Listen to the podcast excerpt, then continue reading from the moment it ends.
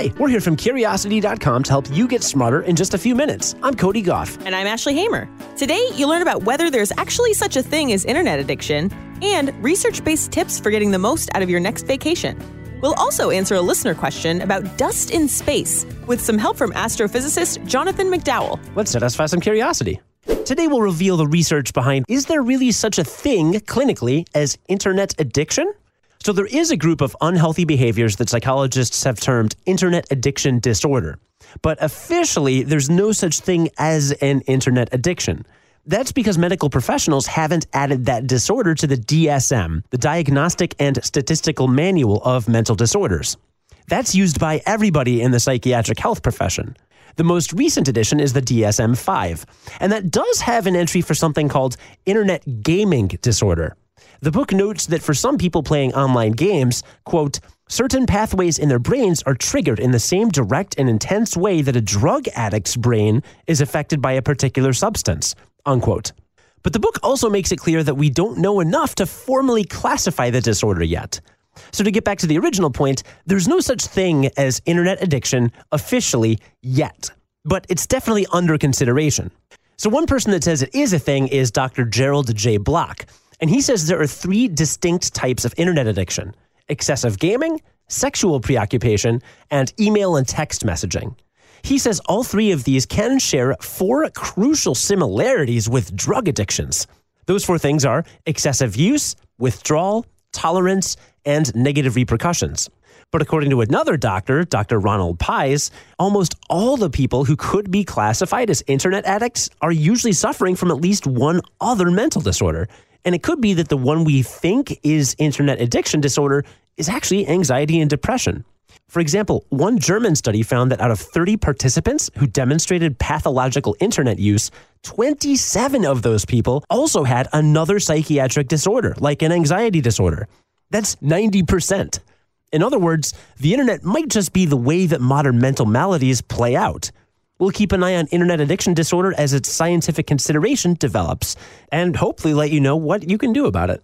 A great way to ease anxiety is with a little vacation. If you want to get the most from your vacation, though, it'll actually take some practice and planning. Fortunately, we've got your back with some research based tips on how you can make your next trip pleasant and memorable. First off, don't force it. A study published in March found that people who set broad emotional goals for an experience end up more satisfied than those who made specific goals. So maybe say, this vacation will be fun, instead of this trip will change my perspective on the world, or I'll meet a bunch of new people. Don't make any concrete predictions. Another tip says you should plan ahead. That comes from a 2010 study that found that people going on vacation reported higher levels of happiness than non vacationers before going on vacation. Remember to revel in that pre trip high by researching activities, planning itineraries, buying stuff you need, you know, all that stuff that puts you in the vacation mindset. And here's one more tip from psychology research. If you can plan one fancy meal, try to do it on the last night. That's because of something called the peak end rule, which says that you judge experiences not on how they felt overall, but on how they ended. Try to end your trip on a high note, and we hope you have a great vacation. Today's sponsor will give you something else to look forward to, and that sponsor is HelloFresh. HelloFresh is a meal kit delivery service that shops, plans, and delivers step by step recipes and pre measured ingredients so you can just cook, eat, and enjoy. HelloFresh does all the meal planning, shopping, and prepping so you can focus on a healthier you and a happier family. You can look forward to a delivery straight to your door each week in a special insulated box. It'll include fresh, pre measured ingredients and easy to follow six step recipe cards with pictures.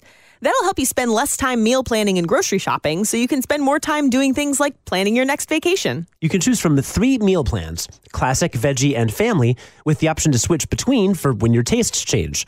I'm a meat eater, and let me tell you, the sweet apple glazed pork chops I made were incredible. I even tweeted a side by side picture of my plate next to the meal card, and even my wife was impressed with how it came out. As a Curiosity Daily listener, you can get $80 off your first month of HelloFresh. Just go to HelloFresh.com slash Curiosity80 and enter promo code Curiosity80. One more time, for $80 off your first month of HelloFresh, visit HelloFresh.com slash Curiosity80 and enter promo code Curiosity80. We have a question from one of our patrons. On our patron exclusive Discord server, Luke asks, I was thinking about Hubble and space telescopes and wondered how the mirrors and sensors don't get dirty or dusty, or solar panels on satellites. Surely all the asteroids and collisions in space, etc., would create some sort of dust. Great question, Luke. To answer this question, we got in touch with an expert named Jonathan McDowell. He's an astrophysicist at the Chandra X ray Center at the Harvard Smithsonian Center for Astrophysics. And here's what he told us about dust buildup in space. His audio came in a little hot, but we cleaned it up the best we could, so thanks for understanding. You'll appreciate his detailed answer. So there's a, a couple ways to think about this. Yeah, space is big, so there is uh, some grot whizzing around, but also things in space are fast. And so you have the occasional dust particle, but it doesn't just float along toward your satellite. It goes voomp at like 18,000 miles an hour or something like that. And so you don't tend to get a big buildup of dust bunnies and things like that. What, what, what you get is erosion on the materials. And there's a couple things that happen. Let's talk about solar panels first. If you're in low Earth orbit, there's a bunch of pulverized satellite whizzing around up there. And so if you bring stuff back from orbit, and look at it under a microscope, you'll see like microscopic craters, and then you see what's in the crater, and it turns out to be flecks of paint from some other satellite that, that whizzed into it. So that's a problem. And there's another problem, which is that the very thin outer atmosphere, right, stretches out even to where the satellites are, and the dominant atom uh, at that level is oxygen. Oxygen atoms hit the satellites and so they also erode the materials, but they also chemically react with them and so thermal insulation gets dodgy after a while, and uh, things go brown when they were shiny, and so on. So there's all kinds of long-term effects, and in fact, in 1984, the space shuttle deployed a special experiment called the Long Duration Exposure Facility, which was covered with little like carpet swatches of all kinds of different materials just to study what materials survived better and what didn't. And that's that's actually they've continued experiments like that on the space station where they they pop something outside, bring it back in after a year, see uh, if the paint's still shiny. So we've learned a lot about how things degrade, and they do, do they do degrade uh, when they get dusty. The other problem that happens though, if we go back to the space telescope part of the question, is if you have nice shiny reflective mirrors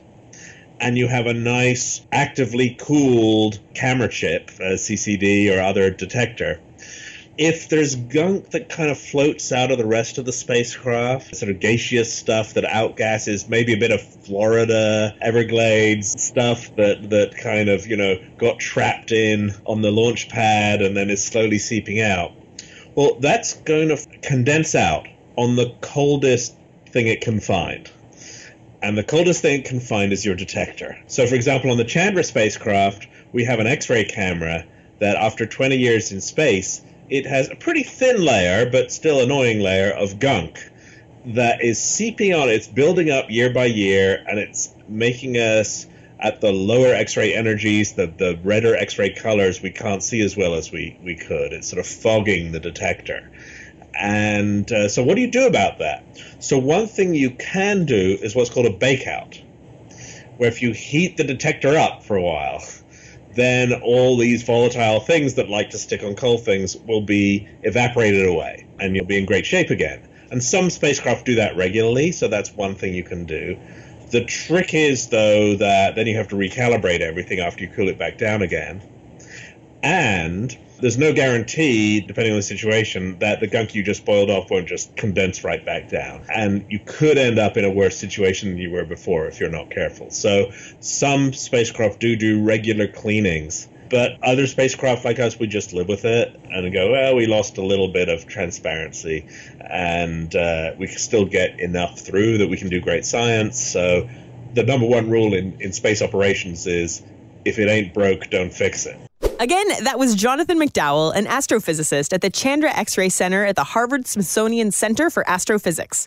You can follow him on Twitter at Planet4589, and we'll put other links to find him in today's show notes. Before we wrap up, we want to give a special shout out to this episode's executive producers, Mohammed Shafaz and Dr. Mary Yancey, for their generous support on Patreon.